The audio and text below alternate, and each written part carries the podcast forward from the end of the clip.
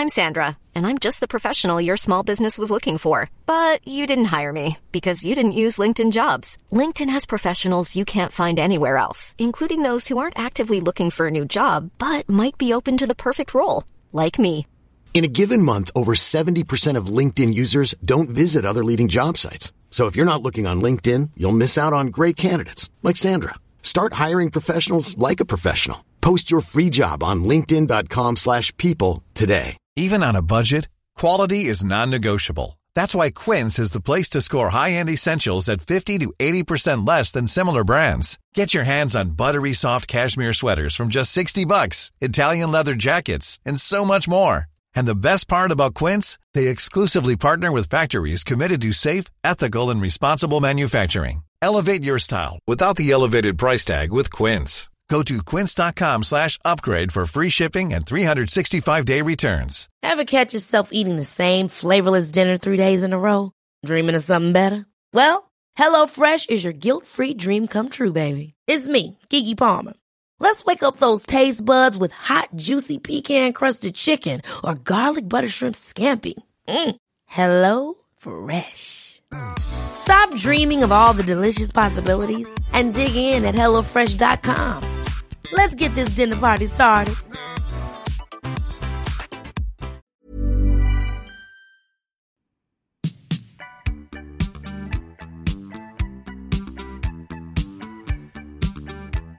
Welcome to the Capital Club podcast. This episode is brought to you by Excelsior Capital, an investment platform focused on democratizing private equity by providing individuals access to direct opportunities.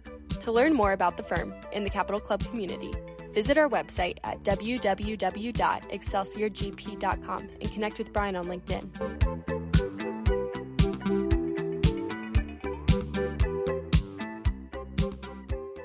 Hello and welcome back to the Capital Club podcast. Today I'm here with Nicole Juday. Nicole, thanks so much for joining me.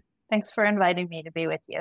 Absolutely. So Nicole has 20 years experience in the nonprofit sector, designing programs and overseeing their implementation. She was hired at the Ideal Industries Foundation in 2021 to align philanthropic activity with corporate strategy and to increase impact. And I saw a quote that you had given at Family Business Magazine, which is why I reached out to you. I thought it was interesting your take on philanthropy. But before we get to the current role, I'd love to get kind of a dual track, the background on yourself and your areas of focus, but then also I'd love to hear the broader family story about the business and, and how it was started and, and what it looks like today. So the business, start there, that was started more than 100 years ago by my great grandfather. And it started as a manufacturer of some simple electrical components and then grew into more of a larger manufacturing firm. And then, you know, recently with the move to so much renewable energy and green energy, there's areas of the company that have really grown because there is such a need with our whole culture and society moving away from combustion engines and fossil fuels and towards rechargeable batteries and electric vehicles. So the company now, I mean, is as much as it's still an electrical company, I do feel like it is it within that renewable energy sector too, which is exciting. I personally had a career until very recently in the last year in the nonprofit sector. So I worked developing programs and implementing them. I then moved into development and fundraising and had almost every possible job you could have in that field from major gifts, foundation relations. Did a lot of capital campaigns. So kind of come to philanthropy from looking through the other end of the telescope, so to speak, of having been spent many years as a grant seeker, now to be in the position of bestowing funds, I think has given me an interesting perspective on how to do it in a way that's impactful and efficient. Yeah, that was interesting. I wanted to bring that up. You've kind of, as we would say in the Wall Street parlance, you've been on the buy side and the sell side exactly in this, in this world. Did you ever work within the family business before the foundation? Never. And I don't think there's anyone that's more shocked than I am that I'm doing it right now. I truly thought I did not have any interest. I didn't feel like I really had any skills that dovetailed with what was needed to in this corporate environment. I'll be honest, this is the first time that I've ever worked for a for profit organization, even though the foundation, of course, is a nonprofit, but being in a more corporate setting instead of a nonprofit setting, like that's new to me. And I'm, you know, midway through my career, not more. So, how did that come about? Did the family reach out to, did the company reach out to you? Did the family reach out to you? I assume there's non-family members who were in executive positions within the company, yes. correct? My sister's the chair of the board, but everyone else is non-family. And she did reach out to me and asked if I would help out. And I said I would. And I imagined that it would just be something I'd do a couple hours a week just to help out, be nice, fix the, up the bylaws, and just do some housekeeping. And then when I spent some time kind of kicking the tires on this, I realized this is such an underutilized asset for the company. It had been around since 1985, but had operated really kind of in the shadows and not for any reason about a lack of transparency or anything like that, but just not almost realizing what a value this could be to the company. So as I started looking into it more, I got more and more excited about what this could do. You know, I think what's interesting about a corporate foundation is that first, of course, you're thinking about like, okay, what can we do to solve a problem, right? Through financial resources. But for a corporate foundation, and I think this is probably true for family foundations too, to some degree, but it's like, okay, but how can this also help advance the business? How can this help enhance the identity of this company? How can it create some opportunities to engage employees that weren't there before? How does it just give the company a little bit more of a standalone identity in that larger, you know, there's so much competition right now for talent everywhere. So, is this a way that you kind of differentiate this company from another similar company in that real kind of race to hire great people by positioning the company through the foundation as a place that gives back where you can make a difference and it gives a sense of the values of the company and the family. And that's really, you know, before we went live, we talked about this a little bit how this next generation of leadership, you know, folks that are, I'm 40, right? So my wife and her cohort, it really is kind of doing good and doing well. Corporate responsibility is just, frankly, table stakes at this point, I think, for mm-hmm. this next generation of employees. I'm curious the way you, you talk about leveraging the foundation to engage with the company. Has the foundation typically been a way for family members to engage with the company as well? No, that has not ever happened. And I think in part because the foundation was operating so quietly that none of us, including myself, really had a sense of how it could be deployed in a much more useful way. So at this point, I'm the only family member who is involved in the foundation. And it's really much more focused right now on engaging employees rather than the family because it's not a family foundation. I mean, that is one thing to keep in mind. This is a corporate foundation that the corporation sole member, not to get boring, but so it, we do really keep it for that reason. I think it's important to keep it separate and not muddy like what is the family role and what is the company's role. But I do want to get into that because I think for our listeners, the way I look at it is it's bifurcated, right? Typically, you have an operating company, and that operating company has a foundation, or you've had a liquidity event and you're a purely financial family office, then you have a family foundation. But could you maybe go a little bit deeper into what those differences are structurally, legally, culturally, etc.? Yes, I'll answer that. and You tell me if this is what you think that you, what you were trying to get at with that question. I mean, in our family, the company is the asset and it has not been liquidized. It, it liquidated. It's a family owned business. So there's not a lot of cash in our family beyond the, what's in the company. So we don't really have a need for a family office and we don't really have, I think, that structure of a family foundation wouldn't be attractive to us. For the company itself, this actually is a really useful vehicle. We don't have a huge endowment. We have a small ish endowment, but our investments that we can make in our operating budget really come directly as a percentage of EBITDA of the company every year. And we're in the process right now looking at, you know, if there's a min and a max for that. But when I was hired, the company had been giving away a couple hundred thousand dollars a year. And I think that the goal is to really ramp that up for all the reasons that we've talked about and that one could think of. So if that's going to ex- exponentially increase, you really needed to think about how to build the capacity to be able to give much more away and do it in an effective, responsible, and efficient way. Yeah, that was one of the questions I had was you said it was started in the 80s up till you took over the leadership position.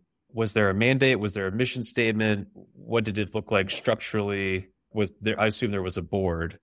There was. And I think that I want to be careful not to throw any shade on how it had been run. Philanthropy has made so many strides in the last 10 years. So everything was done completely legally, everything above board, of course. But it was, I think, and I think everyone would agree, it operated a little bit more in a reactionary way. So I'm having a bowl-a-thon and I would approach the foundation and, hey, will you give me $5,000 for this bowl-a-thon? But maybe not a lot of criteria around what the giving priorities were. So it tended to make decisions in a reactionary way instead of in a proactive way because the mission was not very focused. So a lot of the work that I've done in the last year is to revise the mission statement with the rest of the foundation board and put in a lot of parameters and guidelines that help be able to make decisions about what to give to in a way that you're not just reacting to the requests that you get and you don't have any criteria for evaluating those requests. Yeah, it's a huge opportunity. I certainly don't mean to, you know, cast aspersions on how they operated in the 80s, but my wife is very involved with our family foundation. She has been in the nonprofit education space for a long time.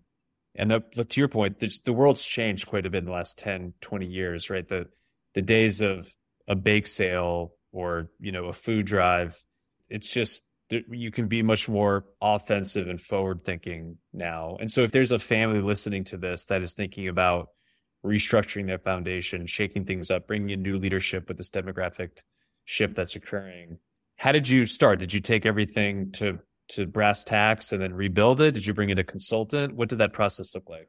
No i mean in some ways i was the consultant and then kind of became more embedded in the foundation. So I would say that what we did, which I think is a good idea for anyone who it has a foundation or is, let's just say, like someone who already has some structure in place, and that is just to look at everything. Read the bylaws. You know, in our case, the bylaws hadn't been revisited since the 80s. So, what do they say? Like, what is it that the original intent was of this foundation? And then, how is it that we can update it to make it a greater asset than it is or it had been up until that point? So, a lot of governance, a lot of, you know, there, we didn't have good policies in place. We didn't have insurance for foundation member board members. So, there was a fair amount of just like housekeeping that had to be done then we went into the mission and we really focused the mission. So previously, there had been some exercises done around needing to create a better mission because the one that had been original was extremely vague. So I think that there, this previous exercise had been like, okay, let's give internationally. Great. Let's give to the environment, to food security, to diversity efforts and to affordable housing. But that is a really broad priority category in terms of if you have a million dollars, how can you really make an impact giving internationally to those massive categories of philanthropy? Even if you had a billion dollars, I think it would be really difficult. So, over the course of the first part of this year, we looked at what would be a mission that would be a little bit better to be able to feel like we're making some impact. And where we landed is we got there from talking to a lot of people in the company, trying to understand what the big barriers were in this industry that could be solved through financial resources because not everything that that's not the answer to every problem. And where we came to was this idea that the electrical industry, it's a really vibrant industry, but the average age of an electrician is 57. And I think that it's something like 94% white males. At the same time, the construction industry in general is one that for someone without a college degree is probably the fastest and most effective way to build wealth and to enter the middle class and create generation of wealth. So we kind of thought that that really fit very well with trying to address a problem and that was going to be something that was kind of close to the company's heart and something that Ideal would take a real business interest in because this industry needs to be vibrant for the next 20 years for the company to be vibrant. And so that's kind of how we arrived at what we were doing. And then from there, everything really fell into place so quickly in terms of the kind of work that made sense for us to do. And what about engaging the family in this conversation and process? What did that look like?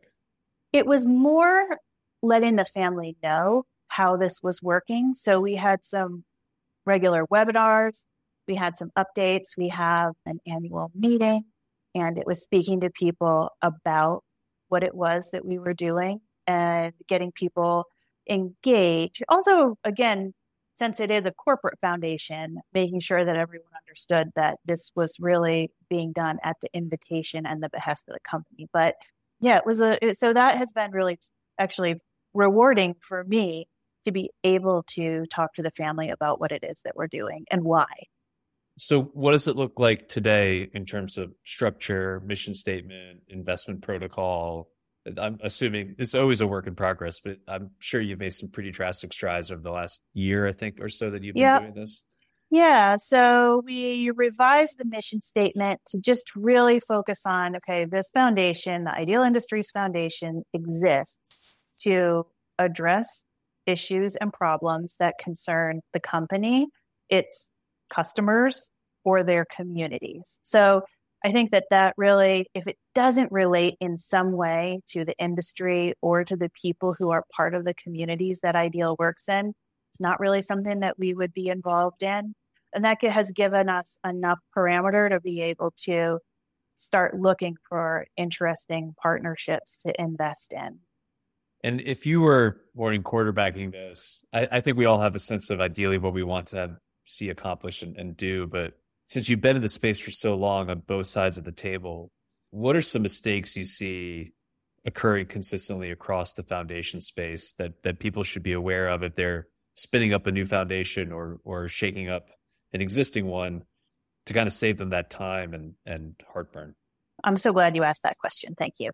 Because from my perspective, the thing that foundations can do outside of giving money away that is the most valuable and helpful to the organizations that they're trying to support is to think about what that process is like to apply or to send a proposal in to a foundation.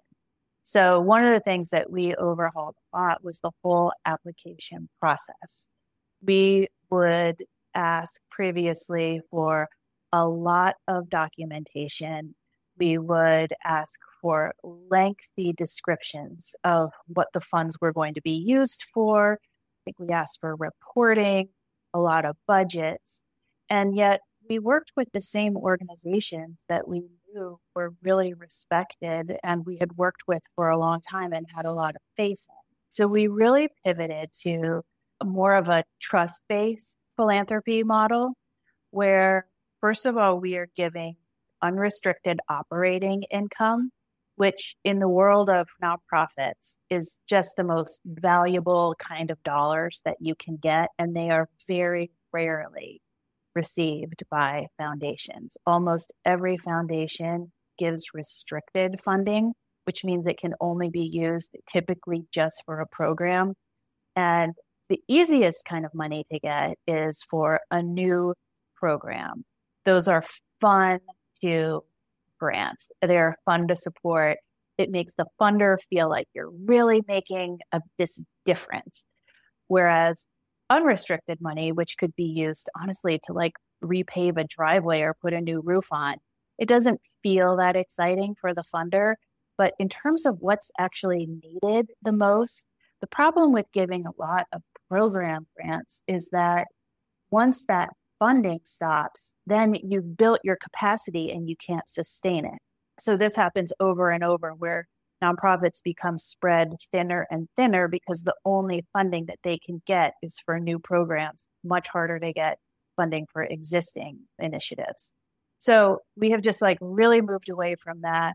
We work entirely, not entirely, but I would say right now the majority of the gifts and grants that we give are unrestricted. And we really try to have a relationship with these places too, because when nonprofits feel that they are competing for funding, it's just really hard to be very honest. Not that you're lying, but you just want to try to spin something so that it's likely that you're going to be funded. And I think that creates a learning gap for everybody because no one's being honest with each other about where the real like struggles are, like where the pinch points are. Maybe as a funder, you realize that you could do even more if you understood what some of the real issues that these organizations are grappling with. But people aren't going to tell you that if they feel like if they admit anything that it will make it less likely that you, they'll be funded. Does the current market environment have you reevaluating your investment strategy? There may be alternative opportunities you have yet to consider to safeguard your portfolio. We've created an exclusive guide for Capital Club listeners featuring the top alternative investments to consider when strategizing for inflation. Download it today at excelsiorgp.com/download to learn how you can protect your portfolio, diversify your assets, and take advantage of tax benefits in today's market. That's excelsiorgp.com/download. Yeah, I mean, what you're referring to, obviously, much like Mackenzie Scott has done with kind of unrestricted giving. My wife is the president of uh, a foundation that received a gift from her, and it was incredible because it allowed them to start up an endowment type of investment vehicle, which you know will provide for incredible things moving forward. But otherwise, they were never able to get that kind of bucket of capital in the door.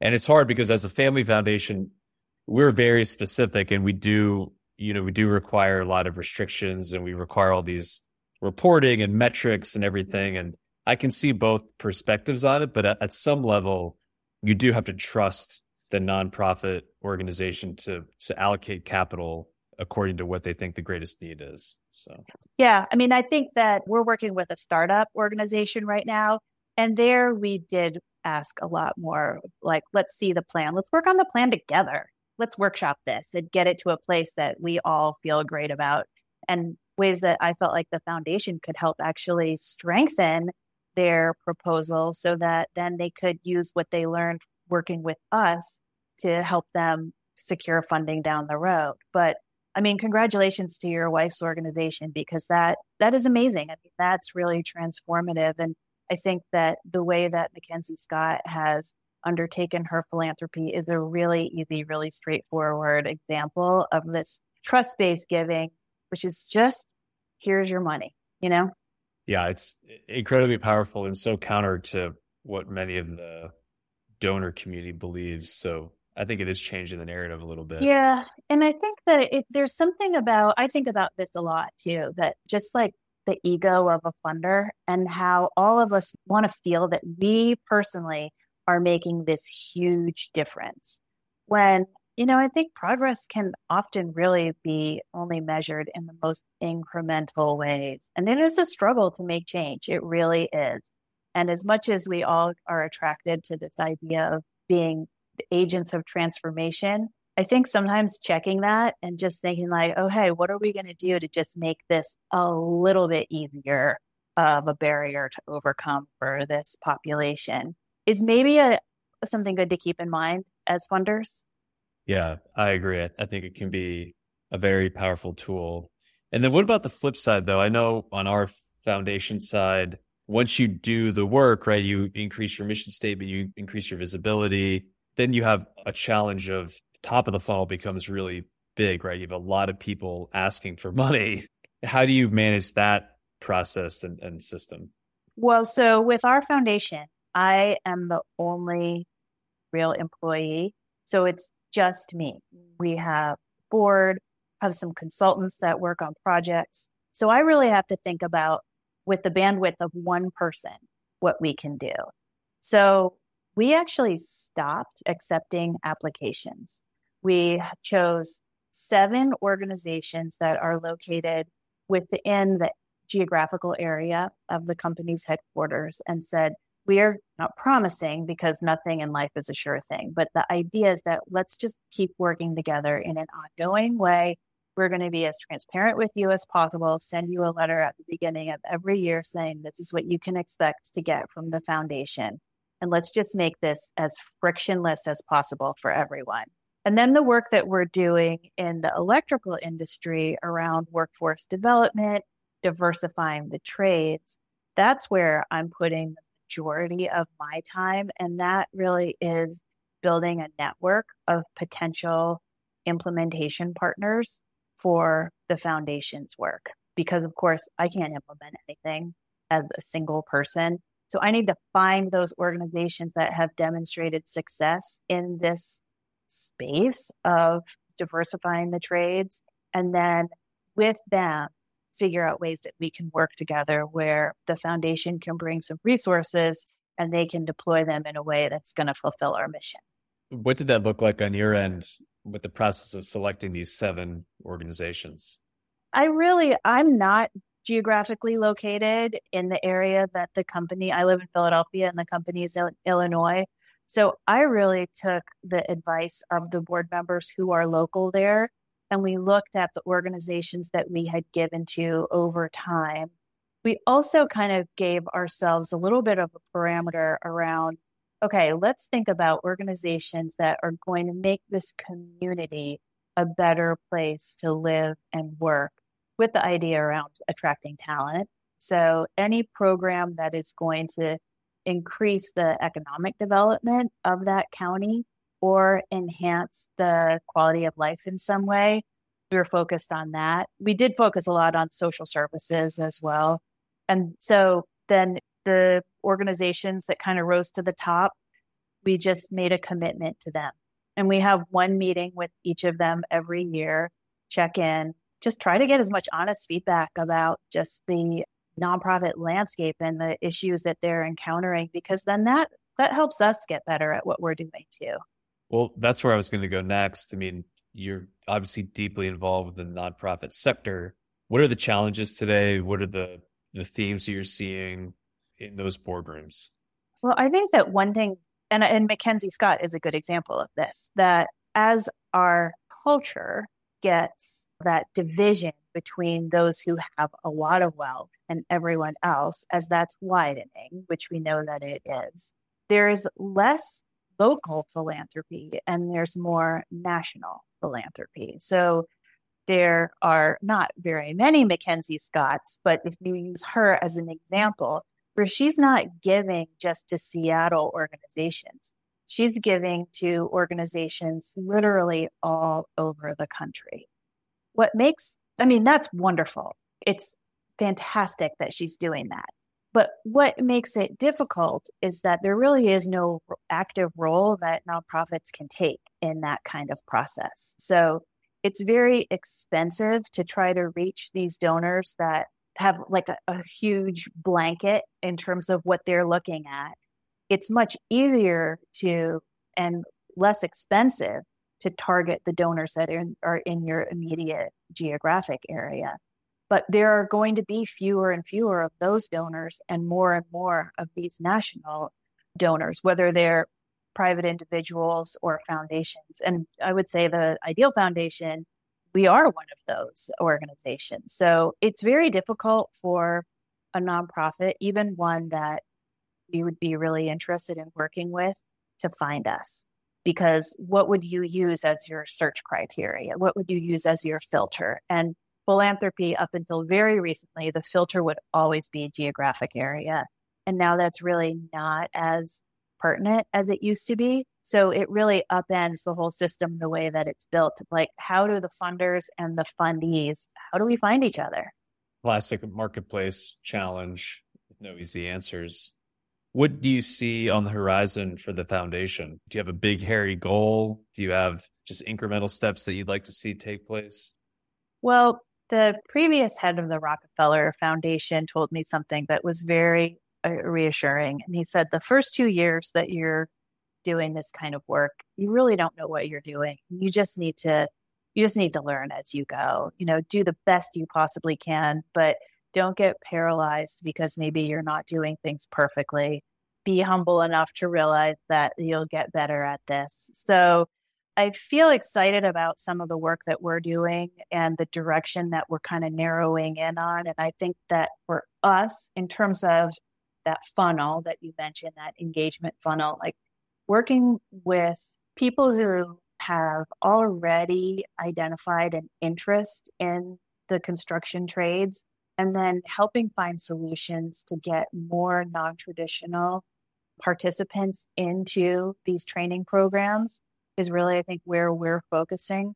And then we're also focusing on making, doing some good employee engagement efforts. So we are going to, with the company, launch a workplace giving program in the spring. So every employee of Ideal can get their charitable donations matched by the foundation. I think there are a lot of opportunities to bring value directly to Ideal employees that we're excited about building out as well. Well, that's a lot. and then what about, you know, I, I think you've touched on this, but I want to make sure that we got everything kind of, you, you mentioned the Rockefeller Foundation. They famously have uh, withdrawn investments in the coal and oil sector. You're seeing more and more people have that, as you referenced before we started, this alignment of capital. And I know community engagement being hyper local with your giving, that all seems to check the box, but are you thinking about it on a deeper level as well from the foundation perspective?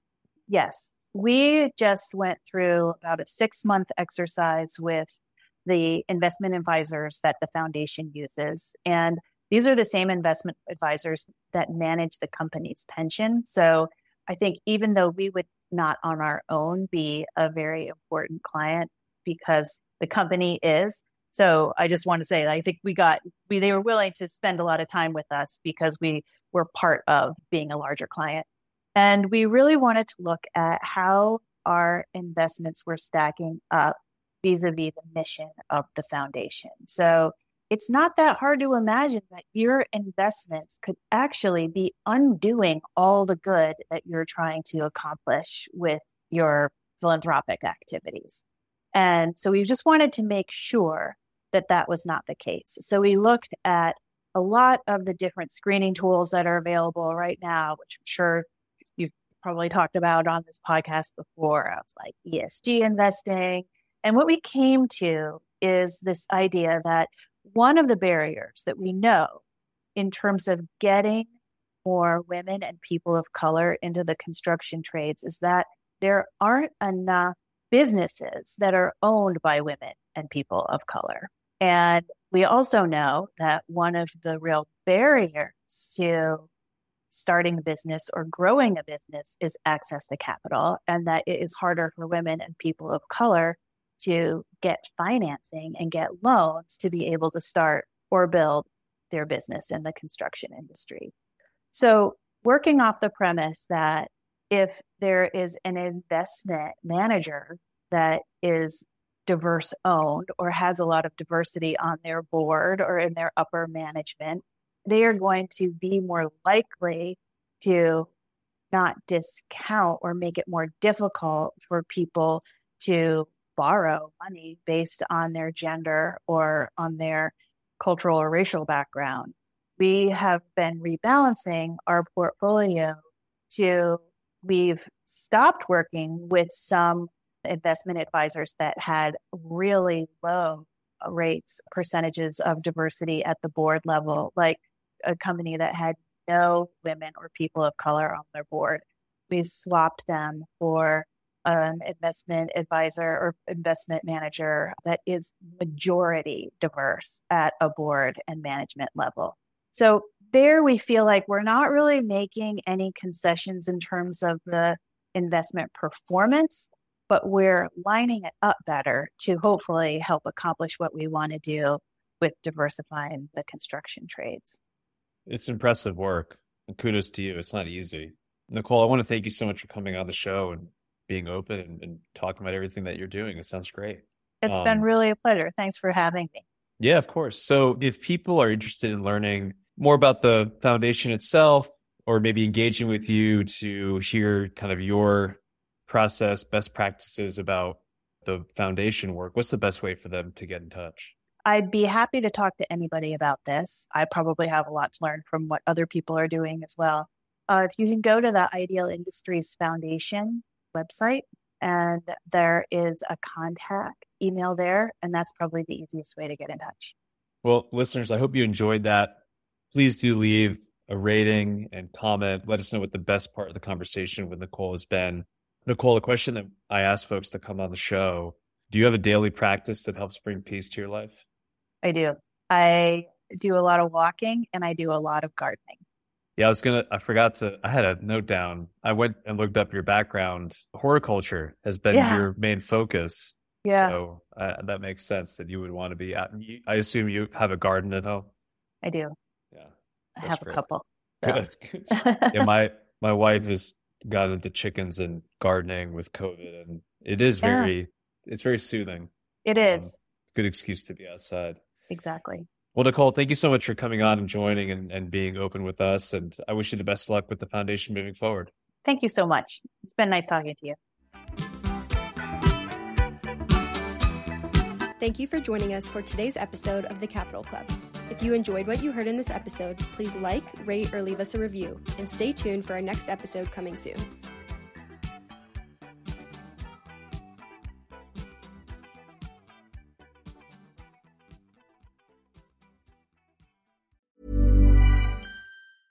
Hey, it's Paige DeSorbo from Giggly Squad. High quality fashion without the price tag? Say hello to Quince. I'm snagging high end essentials like cozy cashmere sweaters, sleek leather jackets, fine jewelry, and so much more. With Quince being 50 to 80% less than similar brands. And they partner with factories that prioritize safe, ethical, and responsible manufacturing. I love that. Luxury quality within reach. Go to quince.com slash style to get free shipping and 365 day returns on your next order. Quince.com slash style. Ever catch yourself eating the same flavorless dinner three days in a row?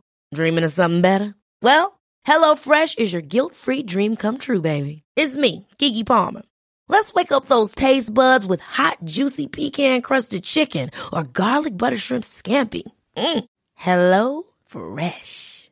Stop dreaming of all the delicious possibilities and dig in at HelloFresh.com.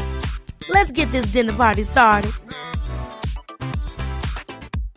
Imagine the softest sheets you've ever felt. Now imagine them getting even softer over time. That's what you'll feel with Boll and Branch's organic cotton sheets. In a recent customer survey, 96% replied that Boll and Branch sheets get softer with every wash. Start getting your best night's sleep in these sheets that get softer and softer for years to come. Try their sheets with a 30-night guarantee. Plus, get 15% off your first order at bollandbranch.com. Code BUTTERY. Exclusions apply. See site for details.